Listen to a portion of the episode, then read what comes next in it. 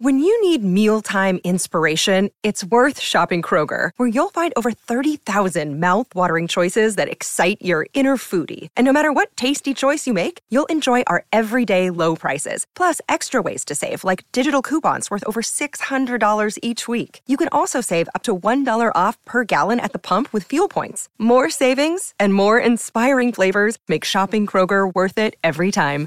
Kroger, fresh for everyone. Fuel restrictions apply.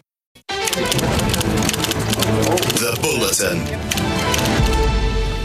Rightio, the bulletin this morning has a, a really distinct football flavour, and uh, the obvious reason why is, of course, the, the Women's World Cup is still uh, very much upon us with uh, the quarterfinals starting tomorrow. And, of course, this weekend uh, signals the start of yet another EPL season. English Premier League is back on our screens, which is fantastic.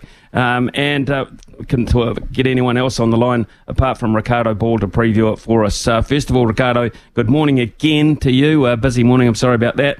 Um, I heard you though this morning talking to the lads uh, about this uh, Football Women's World Cup, and you mentioned France is very much a side in your uh, radar because it's a side that we haven't focused too much on with all the other happenings in the World Cup. They've sort of gone under our radar a wee bit, so to speak. Yeah, they have, and I think I think they're every chance. You know, I mean, they come up against the Aussies in the uh, in the quarterfinals, Smithy, and you know, Australia without Sam Kerr, I know she played 10 minutes at the end of that game, but she's not going to be fully fit. And I think the French will have too much. I mean, they came within a whisker of making the Euro final uh, last year. They they just got edged out by the Germans, so they were semi finalists there. Uh, they're a very, very good side, this French side. They've scored 10 goals their last two games you know, put teams absolutely to the sword. And there haven't been too many sides of this World Cup. You know, you look at England, you look at the USA, uh, a few others who are big things that are expected of, and they haven't been able to put teams to the sword. But the French have been able to do that. They've been scoring a lot of goals. They have, um, and uh, I've got to say I'll be taking a, a, lot of interest in that game. That's a Saturday uh, evening game coming out of Brisbane. Uh, but tomorrow afternoon, uh, one o'clock, interesting time, Spain v the Netherlands. How do you see that one going? I've got. I suppose both these teams are. You know, we talk goals. Both these teams have scored a lot of goals. Um, this, I think there's 24 between them in eight games, so there's going to be goals in this game. But uh, the, the Dutch, for me, feel like, particularly like against South Africa, they won that 2 0, but they left a lot out there. I think the Spanish are more clinical. Um, Vivianne uh, Miedema was the, is the top Dutch striker. She's got something like 95 goals and 112 appearances or something. She's not at this mm. World Cup because of an ACL injury um, that she sustained with Arsenal, and I think they've really missed her clinical finishing. So they've had a lot of goals out of midfield and places like that, but they've created a lot of chances and, and not capitalised where they could have. Whereas I think the Spanish are in a lot better position to capitalise. They've got players in form up the top of the pitch. Um, so I, I've got Spain winning it, and I think you know, if you're looking for um, looking for a bit of value, Smithy, I, I, I, don't think you can really go past both teams to score. As uh, at a dollar ninety two takes the result out for you, and I think they're going to be goals. So, so I think that's pretty good. And um, even if you want to bet the Spanish, you know, they're paying three ten to score in both halves, and I think that's definitely worth a mm. worth a look as well. Can Sweden shut down Japan's speed on the counter attack? I think they can. Yeah, I mean that's the thing. Is, you know, a lot of people have, uh, you know, and quite rightly so, been excited by the Japanese in this tournament. They played really, really well. But Sweden are great value. I mean, they shouldn't be underestimated. They're they're, they're the, highest ranked team left in the tournament. They're the third ranked team in the world, and they're really, really dangerous at set piece. So I think you know that they're a team that um, need to be kept an eye on. And you know, there's a there's a defender that they have, uh, uh, who plays for Arsenal, who um, sorry, my kitten has decided to jump on my keyboard and everything's going sideways. Mm. Um, but uh, uh, she scored three from set pieces at this tournament, you know, and I mean, and the Swedes also scored a lot of goals from uh, set piece against the Italians. So I, I think you know mm-hmm. the Japanese aren't the biggest side. I know that can be a bit of a uh, bit of a trope, but the Swedes are really big. They're a big side. Uh, they've got a lot of height mm. in the box, and I, I think that they will give uh, the the Japanese a lot of problems. So yeah, I, I see that being probably the hardest game to call. I've I've got that down as a draw, to be honest, mate. I I, I think that, that that could go extra time and maybe even pens. Okay, fine. Um, the the lopsided one, if there is one, appears on paper to be. Um, if you look at the ratings, the rankings, the odds, etc., England v Colombia. Do you see it that way? Yeah, I think so. I mean, you know, I, I mentioned England earlier, and, and they have flattered to deceive a bit. You know, they really They haven't um, put teams away. I mean, they, they, they put six past China, but they've only scored eight in four games. So I mean, that's only two in the other three games, and they they've really started a bit an attack. I mean, just said at the beginning of the tournament, I think they had three players retire after the Euro win, and then another three players ruled out with bad injuries, and most of them were at the top end of the park. And I think that. Uh, you know the way they've gelled the, the, the young forward line hasn't quite worked as yet for England, not not consistently. That said, uh, you know, I think the Colombians, I don't know if you saw the game against Jamaica, mate, but it's probably the most physical game we've seen at this World Cup. They kicked lumps out of each other. So I, I, they've had a day less to recover than England as well. So I, I think the problems get mm. that done and probably get it done pretty comfortably. Okay, cool. Uh, right, let's move across to uh, the EPL, Riccardo, if we could. Um, and uh, it starts, uh, of course, uh, well, English time, um, Friday night. Burnley, Burnley, Man City. Uh, they, have the right to kick it off. Uh, we we run through the, a lot of interesting games, uh, interesting matchups, and really looking forward to Luton's return. But they're away to Brighton. Yeah, there's a couple of interesting ones here. I mean, you know, I, I think Brighton uh, are a very good side. We saw that last year. They got they're, they're in Europe for the first time in their history, so I don't know that Luton have done enough um, business in the transfer window to, to really solidify them. I mean, they're obviously the bookie favourite to go straight down, and I find it hard to argue that. So I think Brighton will probably beat them reasonably comfortably there. It'll be a bit of a wake up for them. Um, and the other game you mentioned, the first one, which is Saturday morning at 7, Burnley versus Man City. There's a nice little story there with Vincent Kompany, who's the former Man City captain, lifted a lot of trophies with Man City. He's managing Burnley and won the league with them, the championship with them last season, and he's completely changed Burnley. You know, we think Burnley. You often think of Owen Coyle or uh, Sean Dyche and very pragmatic teams. Well, that's not the Vincent Kompany way. He's got a lot of young guys in there. They play really attacking football. They keep the ball, and uh, you know, it, it, it's not just uh, like a junior Man City. He does have his own ideas as well, but that is the kind of football to expect. They they'll, they'll be exciting to watch Burnley this season. Okay, Everton, of course, just snuck back and they were so fortunate to uh, maintain their status. They open up uh, on Sunday morning against Fulham. Yeah, and, and you know, Fulham really uh, surprised a lot of people last year. They, they were one of my favourites to go down, um, based on what we'd seen previously.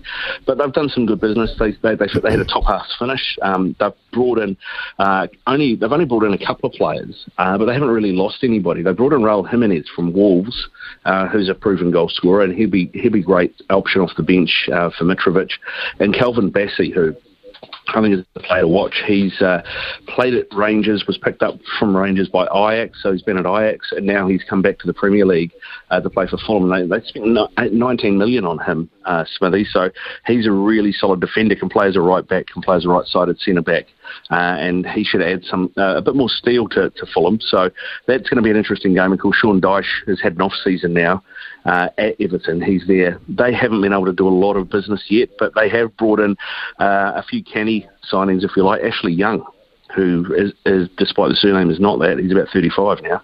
Um, but they picked mm. him up from Villa on a free, and uh, you know he adds a lot of leadership amongst other things. And uh, a guy who's a a talent to watch, Danjuma, who was at Villarreal last season uh, in Spain, and uh, he's he's a great winger with a heap of pace. He'll, he'll look to get him behind side. So yeah, it's going to be a bit of an arm wrestle that game. I fancy Fulham will probably just have a little bit too much, but it'll be interesting to see what Dyche has managed to do with Everton over the off season A couple of uh, interesting clashes um, uh, happen Monday morning our time, um, and uh, they include my side under new management Spurs. Uh, um, they're away to Brentford, and perhaps the match of the round because uh, everyone is just uh, wondering what is going to be with Chelsea this year against Liverpool. Yeah, that, and that's really, really interesting. I'm glad you brought that up because neither side seem to have a midfield at the moment.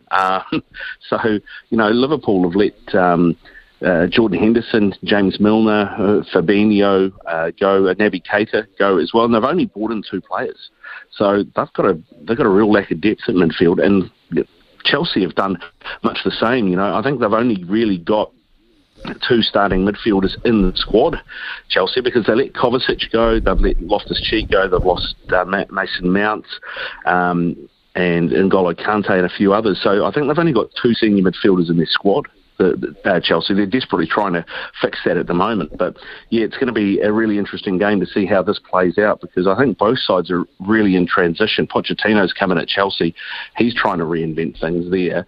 And meanwhile, at Liverpool, they've kind of been caught on the hop a bit, I think, with the Saudi League. And they had an aging squad anyway and an aging midfield, and they needed to do something. I think they were happy to lose one or two, but to have lost four out of their midfield, um, and they've only really brought two in, is interesting. So I think Jurgen Klopp's got a lot of work to do, and I think it's going to be potentially an, another season of uh, transition for both clubs. So it's hard to see either of them really troubling the, uh, the title race or even maybe the top four. Well, as I said, Spurs they had about 19 managers in the total of last season, but they finally sent, settled on settled on a new one uh, who was uh, pretty successful uh, up there at Celtic. Yeah, yeah, very successful Ange Postecoglou, and he's he's got them playing some really good stuff in pre-season. Uh, so that's going to be uh, it's going to be interesting to see how they go this season in the Premier League. I rate Ange Postecoglou. I think he's a he's a very clever manager, and he plays the right way, instills his players with a lot of confidence. So I remember years ago, Smithy, when um, the Football Kingz uh, were in the National Soccer League, the Australian Soccer League, precursor to the A League, and um, there was a guy called Levent Osman who was an Aussie under 23 international. He was playing here. And I think there was, a, I think after Winton had left, and there was some speculation about who should come in. And he said to me, that he said, look, they should go and get Ange Postecoglou. He coached me at under 20s. He's the best coach I've ever worked under. So he was talking about him then. Um, and, you know, he's gone on and done great things. And, yeah, the reinvention of Spurs is going to be interesting. He's got a lot of work to do. Um, they've, they've lost a few players, and I think there's players that he'll want to move on. And there's obviously the big question mark over Harry Kane as well. I think Bayern this morning have offered something like 94 million to get him out of his last year of his deal, so they can get him over to Germany. Um, so there's going to be a little bit of uncertainty over who's going to lead the line for Spurs. And on the flip side, they're playing a Brentford team who are without Ivan Toney, who's like a 20 goal a season striker. He's um, serving a suspension for uh, for gambling, and so he's not available for them till January. So um, for both managers, Thomas Frank and Ange Postecoglou, it's what to do without your front man. Uh, and uh, the final one I'd like to look at is uh, is your mob. You're out for Manchester United, um, hosting Wolves, but that uh, you'll have to wait till I think what Tuesday morning or Monday morning, yeah, Tuesday morning for for that to eventuate. So. Uh, what are you lo- looking at this year and um, uh, signings? Um, any issues? No, I don't think so. I think um, Erik Ten Hag's shown just how ruthless he is. You know, not only has he stripped Harry Kane, of the, uh, Harry Kane, Harry Maguire of the captaincy, uh, but then United put out a second string team midweek against Athletic Bilbao, our last warm up match, and and Maguire was in that uh, with a bunch of kids and a few other sort of fringe players. And even then, he didn't get the captaincy armband. That was given to goalkeeper Tom Heaton, who's only played a handful of games for the club. So he is definitely on the outer. I see West Ham have uh, made an offer of about 35 million for him this morning. So uh, Harry Kane, uh, Harry Maguire's time in United is gone, and the ruthlessness of Ten Hag has, has come through. He's made a couple of really good signings.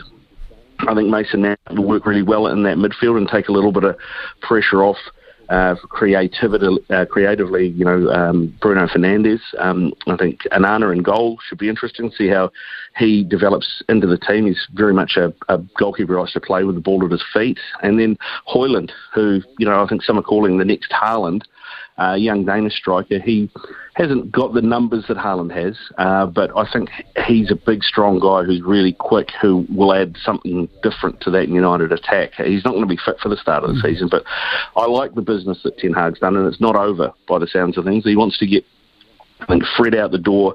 Uh, I think Eric Bailly out the door. Um, possibly Donny Van Der Beek and obviously Harry Maguire as well. He gets those done. I think there's another couple to come in at United just yet.